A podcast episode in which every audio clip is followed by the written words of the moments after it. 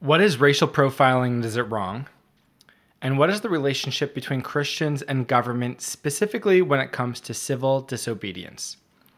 This is On Life with Jamie Sinclair, episode 11. Okay, I want to dive right in today. Uh, welcome. Here's the first question. Quote I don't consider myself racist, but I have often thought maybe I am okay with, quote, profli- profiling, end quote. Um, continuing to quote the question, you will know them by their fruit, but it seems to be in James chapter 2, it would encourage not profiling. Should our justice system not use profiling? Should we as Christians avoid it? Okay, awesome. Thanks for sharing. Great question. Uh, defining terms is often important, especially when we're talking about something like profiling. What does that mean? You ask, uh, you say you don't consider yourself racist. I believe in episode five, we had a couple of definitions for racism.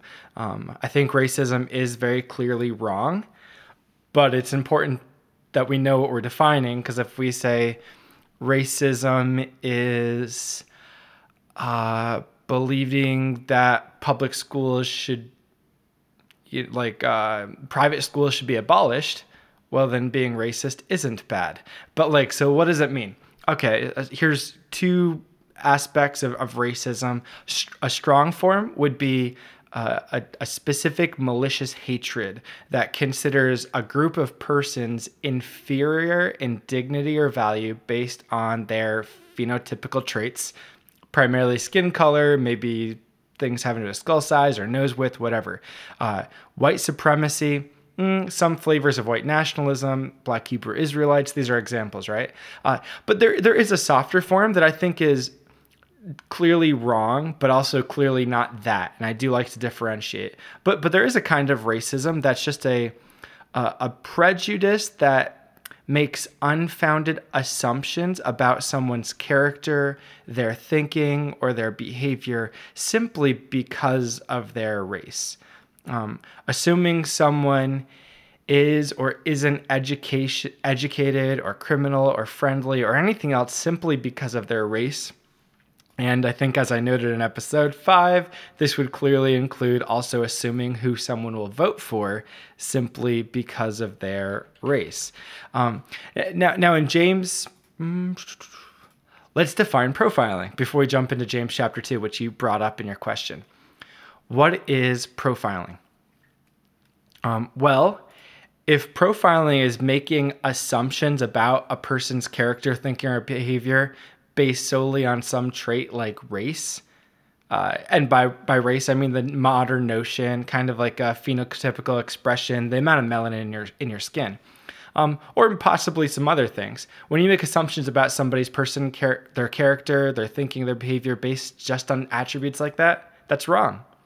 It's not loving the person well. Uh, Jesus calls us to love our neighbors as ourselves. As believers, we want to uh, love the men and women around us and to walk around making, uh, prejudging people simply because of the color of their skin is, uh, that's just not loving. I, it, hey, if you can explain to me how there might be a scenario where that's loving, I'm o- maybe okay with that. But generally speaking, that that seems not at all loving. It seems reactive and uh, un, unthoughtful, inconsiderate. It's just at best, it's it's not loving people well, um, and it could be downright. Uh, just horrifically prejudicial and out of kind of like a bitterness and insecurity. Who knows what? But the point is, if that's what profiling is, it's wrong. But but here's another potential def. And by the way, sometimes when people say racial profiling, that's what they mean: treating people differently simply because of the color of their skin. But I would say that there could be a profiling that looks pretty simple, similar, but might actually be a little bit more complex, nuanced, and also at times may be appropriate. Uh, another definition from profiling could be using statistical analysis to inform initial awarenesses cautions, paths of inquiry or investigation, that might just be logical. For example, speaking of crime, there is actually an FBI like criminal profiling division, or at least there has been historically. And if you ever ever watch cop shows, which are super fun to watch, and I'm talking about like uh, CSI or Law and Order or, or things like that, at some point you're probably going to come along to some sort of crime that they're investigating, and they talk about the unsub. The unsub is the unidentified subject, the perp, the perpetrator, the the the guilty person they're looking for. And what they'll do is they'll actually try to, and this became a, a psychological, like a, literally a science in the 1960s, I believe. There's a there's a show on Netflix called Mind Hunter. It's it's a little demented. I'm not recommending it. I did watch several episodes and I enjoyed it. I found it really interesting, but it's about uh, psychologically analyzing like serial killers and it's just it's it's very troubling in ways but it's also fascinating just to, to think about how the human mind works and how uh, events in life can set us on trajectories and it's just it's really it, it's definitely interesting and it's a real thing it's based on a true story in the 1960s there were real psychologists doing hard work and what what was amazing was most people doubted but what they were able to do is go to crime scenes look at the crime scene. Was the was the unsub was the perpetrator gentle or rough with corpses? Did was there any like forced entry? If there's no forced entry probably it's the the unsub is someone the victim knew right? Uh, but of course here's the thing these are making statistical pictures about who this person is primarily leaning into the psychological characteristics but that would they would be like hey the perpetrator in this instance is a 30 year old uh, single white male who uh, didn't have a father in his teens who probably dropped out of college. Like it, it's it's interesting. They'll, they'll come up with these like scenarios. you're like, how did they know that? And and obviously in TV, it's probably a little bit dramatized and, and Hollywoodized, whatever but there really is a, a, field that studies things like this. And what it's doing is it's just bringing to bear lots of statistical analyses. As we look at populations of thousands, tens of thousands, hundreds of thousands, millions, tens of millions, hundreds of millions of people at this point, and we're collecting data and we see, for, for example, if I say somebody uh, died in a drive by shooting, who's the unsub? probably you think drive-by shooting. Okay these happen in cities. These happen in gang violence. Probably it's something drug related most likely it's somebody from the city. It's going to be a mm, probably late 20s black male who's involved with it's kind of a somebody low on the totem pole for a drug gang right like that's just a good guess now it would be inappropriate to now assume that every person that fits this description is the perpetrator, or it would be even inappropriate to assume this description is correct. Uh, for two reasons. One is it's not loving the people if you're assuming they're guilty, it's not loving them well. Secondly, it actually might lead to not solving the crime. Because what if it, for example, if there's no forced entry, probably the victim knew the perp. This doesn't mean we should assume that everyone who knew the victim is the perp. That would be, again, unloving. And it also doesn't mean we should assume we're correct. What if the perp is just like tremendously charismatic, kind of like a great salesman, and somehow got the victim to open the door and invite them in without any need for forced entry? It could happen, right? Like, uh, sorry if I'm getting too detailed into freaky crime things, but like you get the gist it's it's when you assume something about a particular person that's bad but like the general awareness of statistics say you hear about a school shooting who is it it's probably a white teenager who isn't close to their father right like now to assume that to assume that every white teenager who's not close to their father is a school shooter would not be loving that's that's inappropriate. That that's wrong. It's racist. Really, at some level, it's it's racist. It's teenagerist. It's it's whatever. But to realize that this this a, a person with this description is uh, statistically most likely to commit a school shooting, that's just using your brain.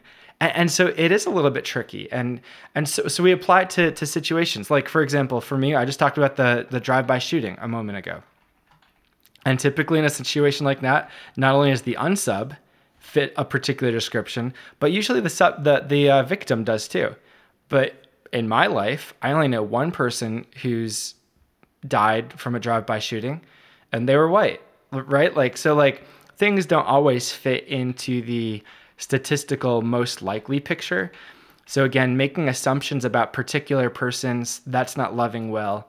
But it also only makes sense. It's part of how you solve crimes is you make uh, you, you come up with descriptions about the unsub and you figure out you, you connect dots and that helps you guide your investigation maybe uh, say you're walking down the street uh, let's see no several years ago it was a cold late fall day in the north country i was walking around town in potsdam new york it was super chilly i happened to have a hoodie on so i had the hood up and i walked into a bank to uh, just I can't remember what I was doing, just some simple banking, maybe a deposit or something. And it didn't, I didn't even think about the fact that I still had my hood on. And uh, very quickly, someone pretty sternly was like, hey, take your hood off, please. And uh, actually, I don't think they said please. It was, there was definitely a little rude and gruff, but I realized very quickly, like, yeah, like if with my hood down, A, they can't see me as well. I'm not on camera. B, I'm kind of walking into a statistical this is the kind of person they're on the lookout for somebody with a hood up in a bank right like bank robbers high probability of the person that the hooded. Now if they had assumed i was a bank robber and like pulled a gun on me and called the cops and stuff that'd be inappropriate but it makes sense for them to notice me and ask me to remove my hood. Like uh, was i profiled in that instance? In a way but i don't think they were unloving towards me. Okay, so let's move this to racial profiling because that's part of what your question was. What about uh, what about TSA airports if they stop and frisk uh, conspicuously Muslim passengers more than others?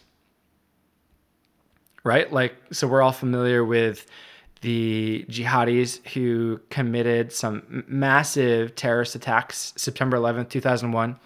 I think they're mostly from Saudi Arabia, but I think a, a couple are from other countries. And uh, yeah, it was, it was a Islamic extremist extremist terror. And so there was this sense, I think, amongst some people, like, like every like person that looks Muslim, they're the next terrorist, and that's not loving people well. And actually, pretty quickly, that's not even using statistics well. And that's one of the things that, that I think is important to note here is if if statistically like 10% of conspicuously Muslim persons were terrorists, I'd say yeah, that should again assuming anyone is a terrorist would not be loving them well, but that should inform heightened awareness and caution regarding. And it would make sense, I think, to almost have a, a, a heightened standard for protocol. The thing is this th- that is not even close to the t- statistic. Think about Islamic extremists, extremist terrorist events at airports or in airplanes over the past 10 years. Can you name one? Give me a second. I am thinking. Off the top of the head, my head, specifically thinking about American incidents, I'm thinking about uh, the shooter in SoCal, the shooter in Florida, maybe it was in like an Orlando bar. I'm thinking about the Boston Marathon bombing. I'm thinking about, I feel like there's a, a, some bombings in the New York City metro area in New Jersey a few years ago. Islamic terrorists.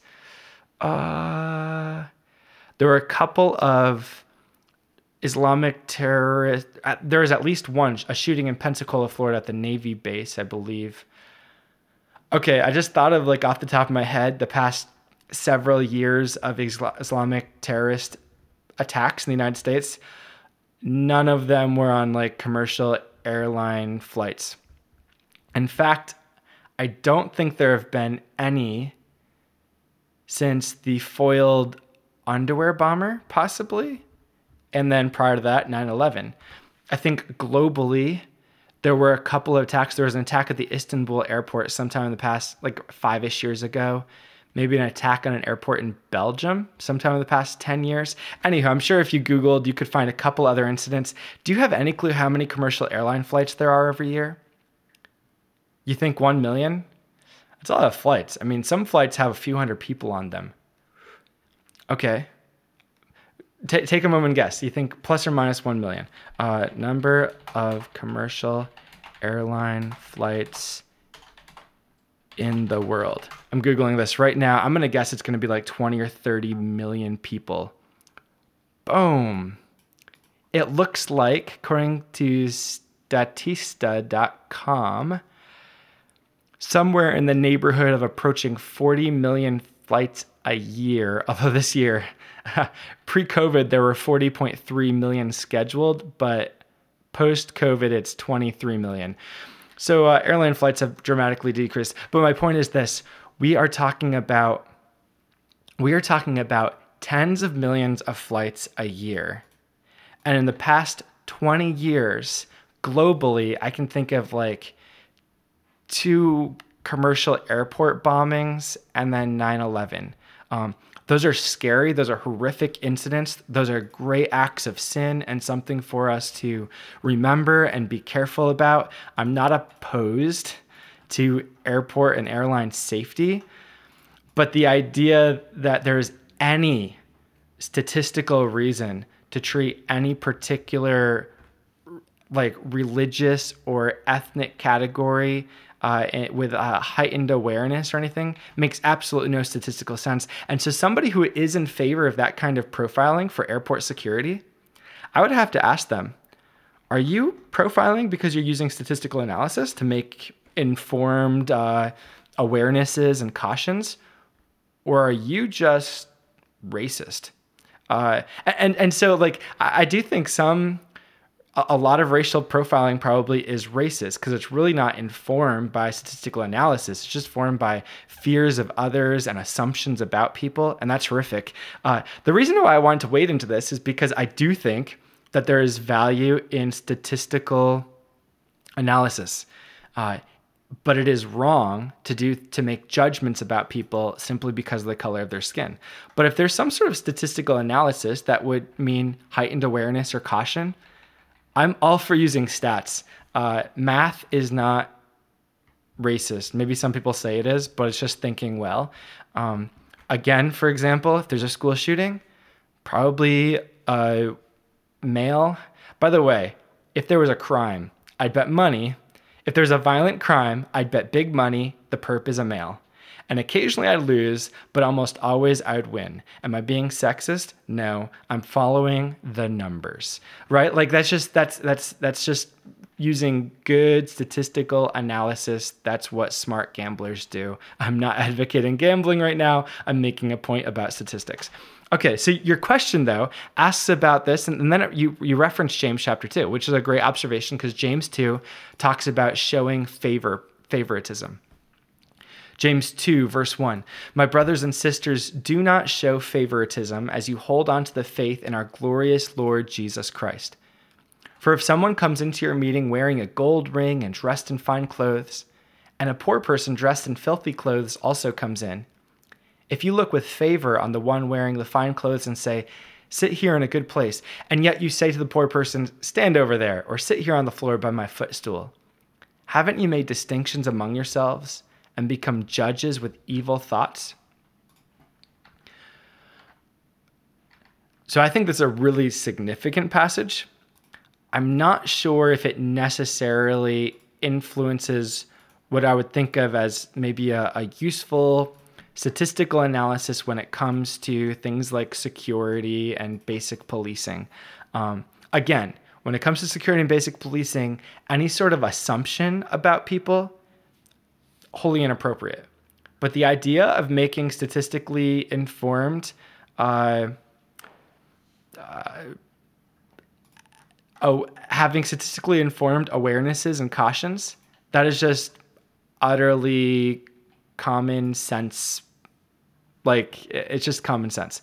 Um, but here in James 2, it's really not talking about common sense. It is talking about, uh, well, specifically, it's, it's talking about this the tendency in us to be uh, infatuated with and and maybe uh, it shows a little bit of our are even hoping to somehow be friends with somebody who's famous or uh, if somebody comes into the church who's rich like oh man this might be mean money for the church.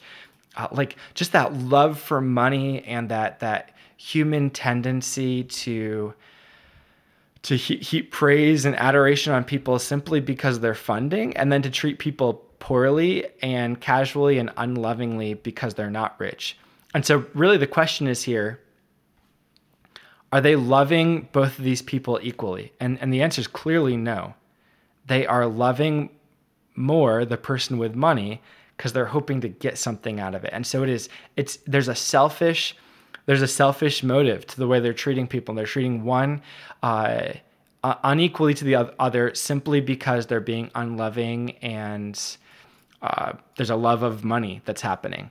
So I think it is it is certainly wrong to have that kind of prejudice or favoritism, but I don't think this is really like profiling and like okay, so say somebody say somebody super wealthy comes in and somebody comes in who's not super wealthy. You might uh, when striking up conversation with both people. And, and hopefully, yeah, you're eager to love both and serve both well. But in doing so, you might actually kind of have different initial conversation approaches.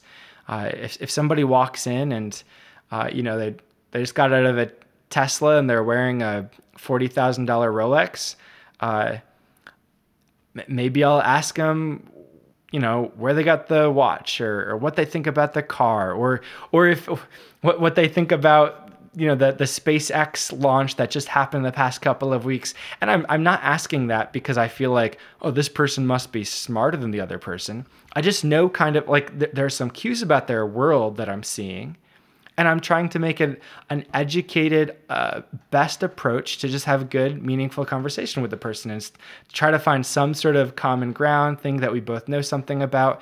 And if the person is driving a Tesla, there's a really good chance. Again, I'm just using statistics. Good chance that they're familiar with Elon Musk and SpaceX.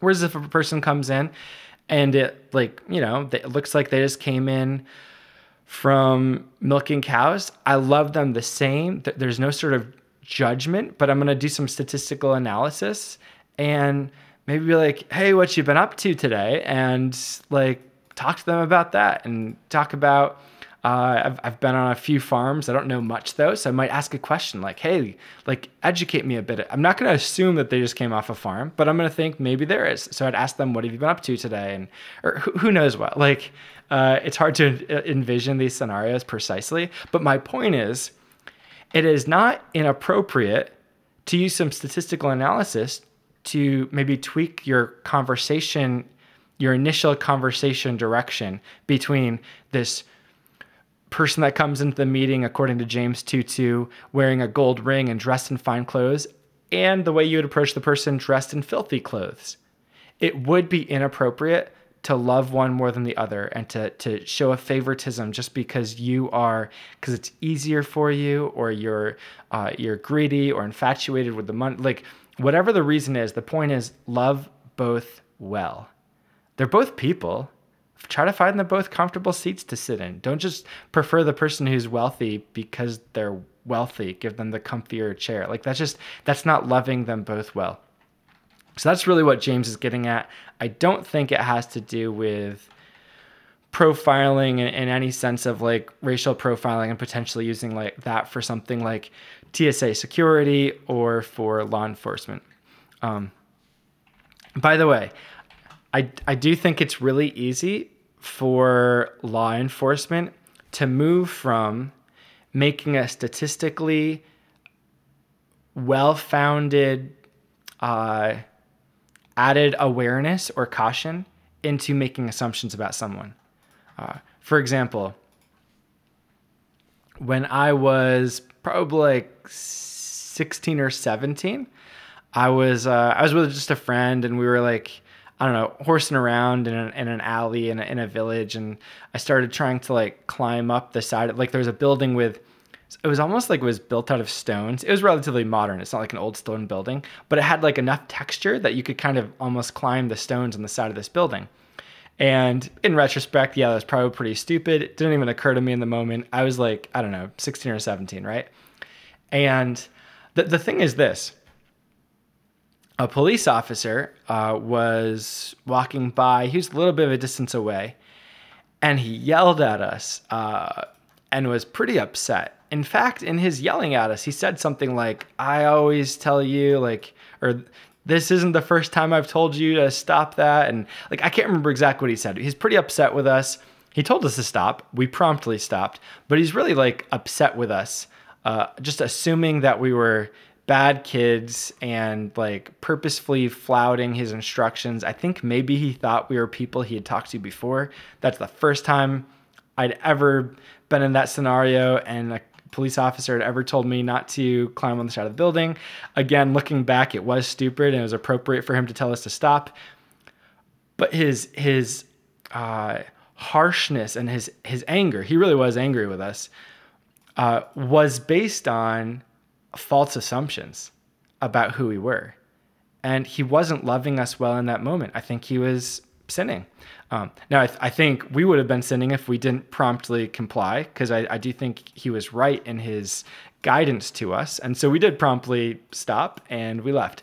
But uh, like he made assumptions about who we are. Now, maybe it was just a mistake. Maybe he thought we were John and James, and instead we were Jamie and whoever. But uh, he did make a, an incorrect assumption, and on that assumption, got upset with us, and that was inappropriate. Uh, and and so uh, a few years later, I was in college. I was literally just walking along the street. I was walking from college to the grocery store to buy some food, and a police car pulls over in front of me, and then two more cars pull over. Uh, the, officer gets out. He's like, hands on the hood, put my hands on the hood, pats me down. I was like stopped and frisked just for walking to the grocery store, interrogated for like 20 minutes. It was the weirdest thing. In retrospect, I always want to go back and be like, you have no right to detain me. What's your cause? Like, uh, but in the moment, I'm like fairly compliant because I legitimately am never intentionally doing something wrong. But like that situation, I don't think that would have happened if I were 40, but here I was. I was like an 18 year old.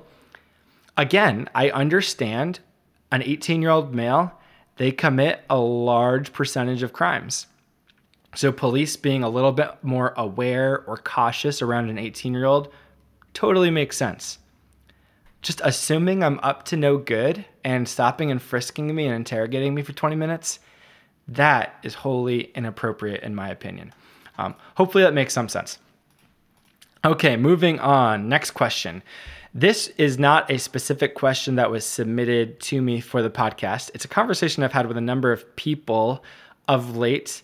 Um, actually, this past Sunday, I want to talk about civil disobedience. I'm a pastor at a local church. Most of you guys know that. This is not part of like my official pastoral ministry. I do the podcast for kicks. Um, but this past Sunday, I was preaching, and, and I really felt like I had a, a just a kind of a download from the Lord. It was a seven part sermon. Don't necessarily always recommend a seven parter, but it was a lot of like Bible 101. But one part was about the Christian posture towards government. And I, I, talked about our, our default posture. There are a couple of really clear, whether we like it or not, passages in scripture that inform our general and default posture towards government. Romans chapter 13, verse 1 says, Let everyone submit to the governing authorities, since there is no authority except from God, and the authorities that exist are instituted by God. The passage continues, and if you're unfamiliar, I'd recommend you read it. But in short, let everyone submit to the governing authorities. In 1 Peter chapter 2, there's a uh, similar admonition. Can I find it? Yes.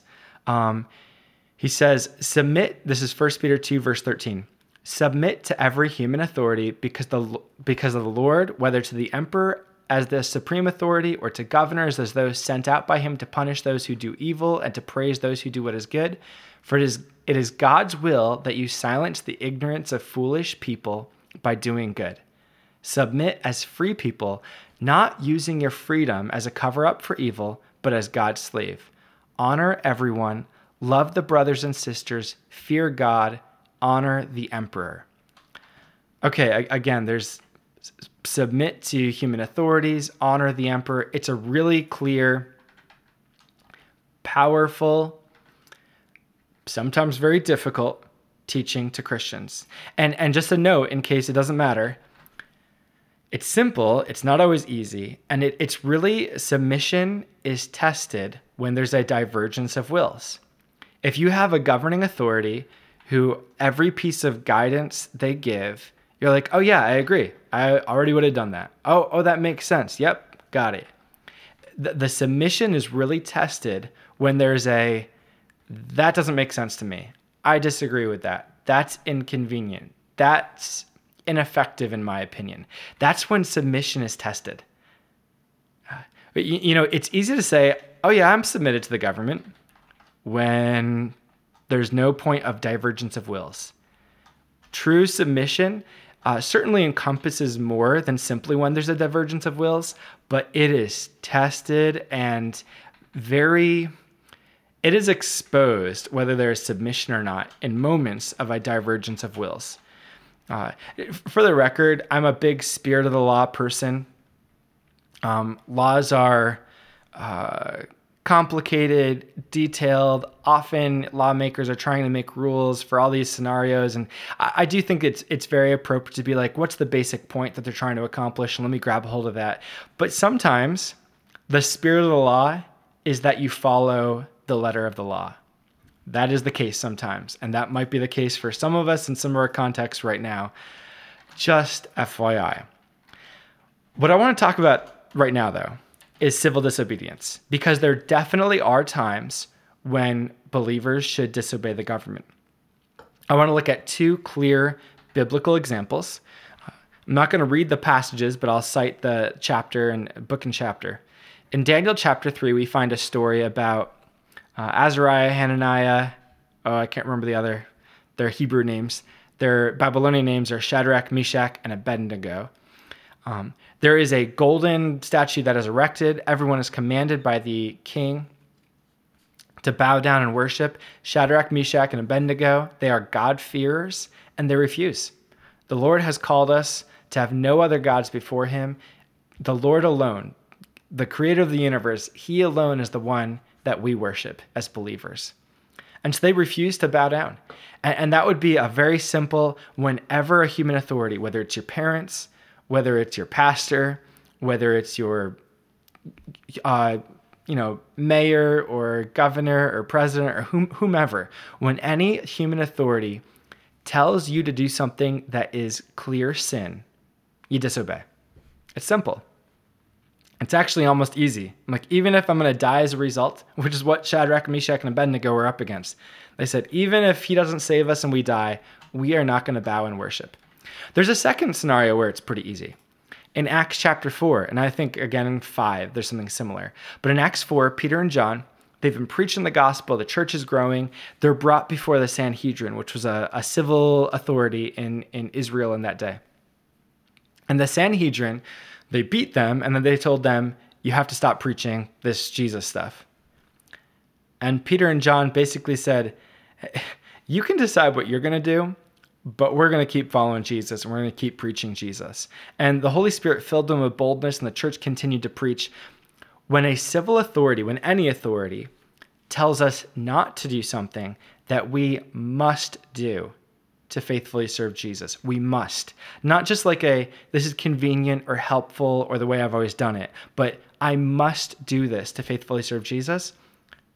If an authority says not to, we disobey. I'm going to keep preaching the gospel. I'm not going to bow down and worship idols. Done deal. Okay, we have an, an added complication, I would say, in the United States. What I just summarized is pretty much straight out of my sermon from Sunday. What I didn't particularly elaborate on has to do with the fact that in the US, we have a constitution, and there may be times when someone could, uh, there could be a law that doesn't call us to sin directly, and it doesn't prohibit us from serving Jesus faithfully, but it's still unconstitutional. And there may, in some situations, it may actually be appropriate and wise to disobey. Uh, it is uh, that's a tricky situation to, to kind of wrestle through, which is why I did not uh, belabor it or try to. I mean, it, there isn't an easy answer. There's not like an easy. The Bible tells American Christians ABC for when to uh, disobey a law because it's not constitutional. It's tricky. Um, I think we can grab a hold of a couple biblical principles, though, that help us here. And the reason the American context is tricky is, as I said last episode, episode 10, I talked about voting and Christians voting and third party voting. We have a, a, a very special and beautiful and awesome in ways, but also complicating in ways, relationship with government in America.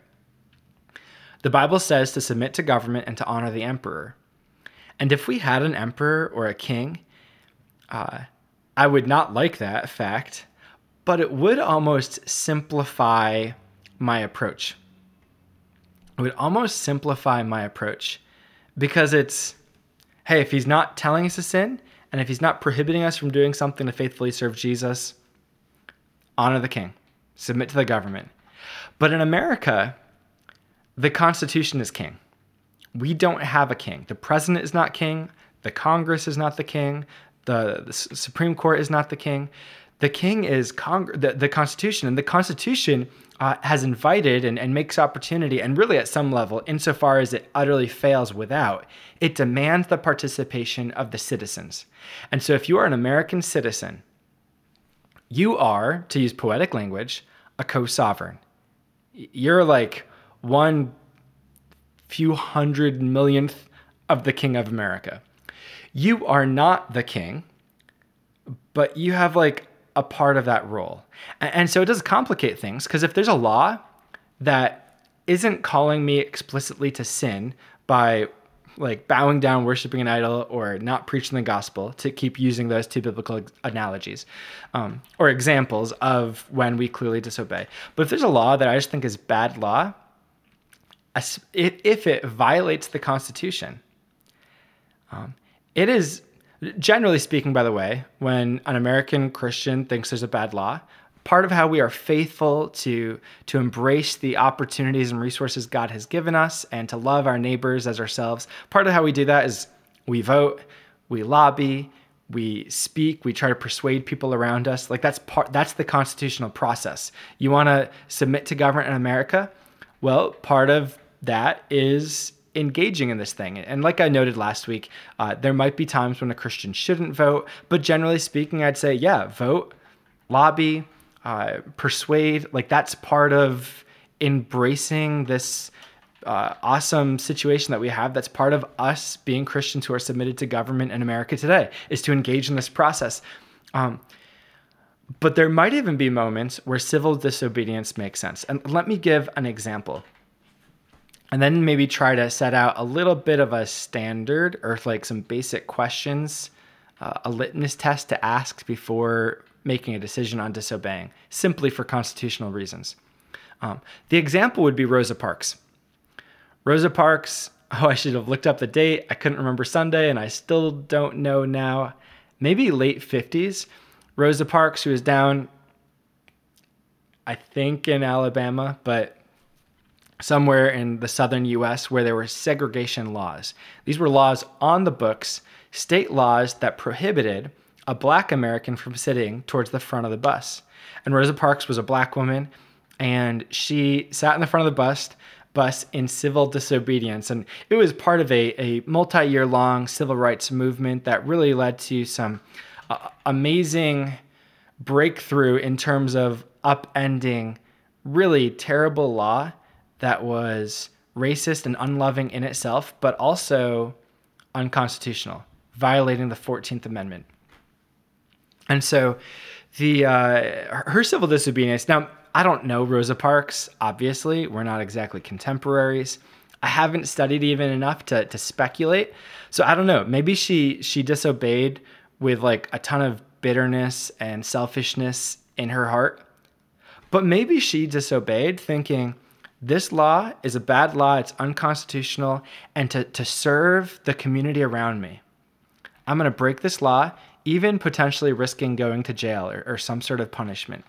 And so I think the first step when thinking about as an American Christian, should I, if the government's calling you to sin or telling you not to do what you must do to serve Jesus faithfully, you disobey. It's pretty much a no brainer, assuming it's clearly one of those two things.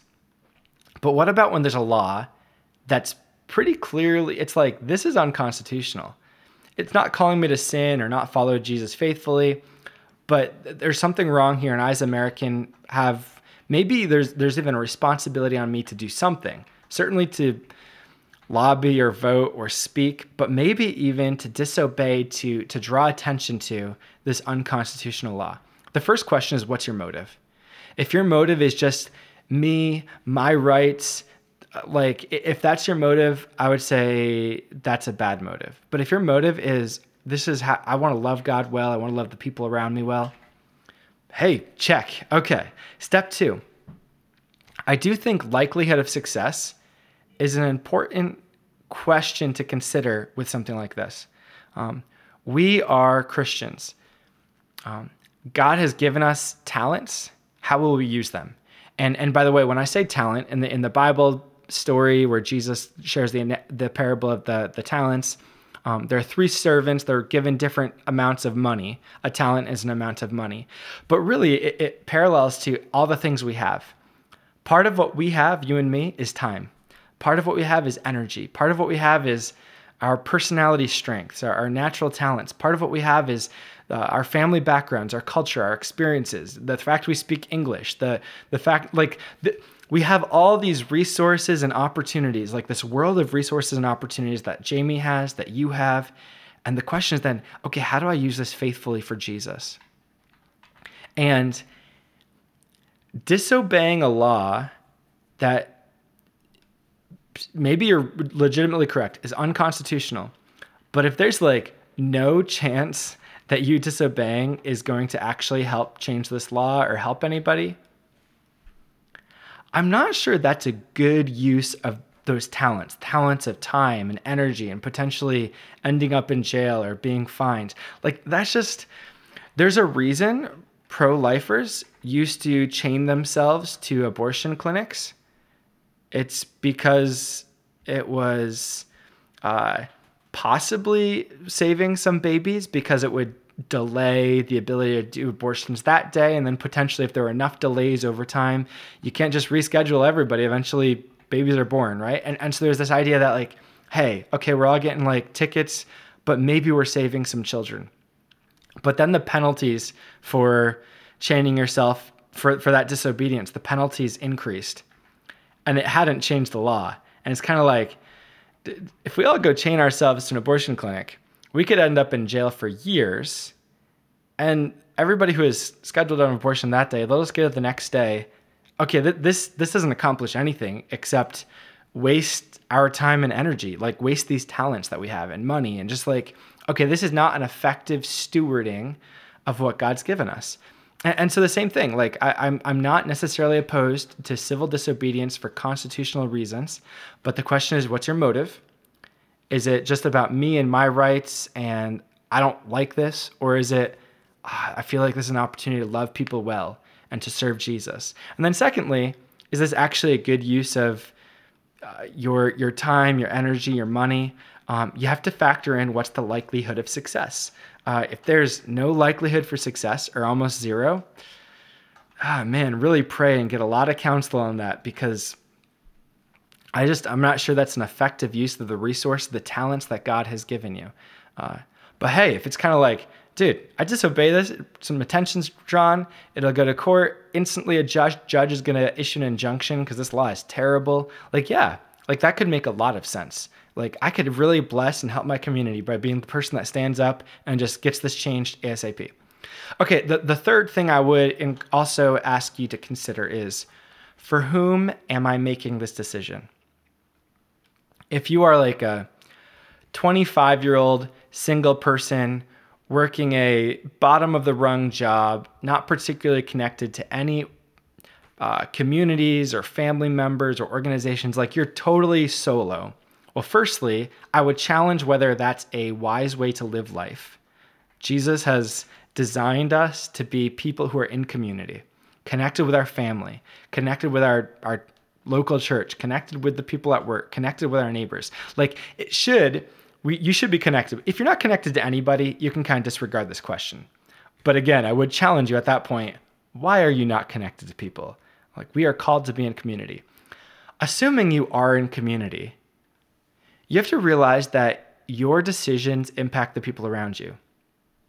If you're a manager at work and you engage in civil disobedience where you might end up in jail, uh, it doesn't mean you shouldn't, but you need to factor in how am I influencing my company, the people that I'm managing? Like, uh, if I just go to like, I have responsibilities now. You, you know the difference between when you're 10 and you get sick for a week and when you're 20 and you get sick for a week? When you're 10, it's like miserable. When you're 20, it's miserable and now you're like letting people down at work and you're missing out on opportunities and you're taking vacation days. You have to cancel something later in the year it's just like oh my goodness this is real life. Like this is impacting a lot more than just me. This is impacting schedules and, and other people and uh, it's the same way when you're considering civil disobedience. What's okay maybe uh, jail or prison isn't part of it but maybe there's some sort of social social capital expenditure Maybe you're going to be at headlines and and uh, get a lot of attention you don't like. Again, that doesn't mean you shouldn't. But if you're disobeying, it's kind of like let's think this through. You know, I was involved in a situation about uh, it started about two years ago exactly right now, and it lasted for half a year. Um, and it was a legal situation where there's a local law that was illegal. It was in violation of constitutional law. Um, one of the things we did very purposefully in that process is we never, to my knowledge, engaged in civil disobedience. Um, we did make proper appeals, and certainly we got some backlash, but the backlash was actually mostly not even really related to the, what we were involved in. Um, and it wasn't because we were engaging in, in disobedience. It was just because people didn't like us, and there's not much you can do about that. Uh, you can love people and be kind and gracious and when you represent Jesus and you clearly articulate the truth, uh, that's controversial. But, but but the point was we did not engage in civil disobedience, and we could have actually at times. There were moments where we could have engaged in civil disobedience, but thinking, okay, this isn't just Jamie unconnected. This is in that situation as part of a local church, thinking there's a whole community, and when we if we decide to engage in civil disobedience, we are kind of putting that on everybody in the church. Uh, plus, realizing now we're not simply in headlines uh, because we're making an appeal. We're not simply on Facebook because people hate us because we're Christians.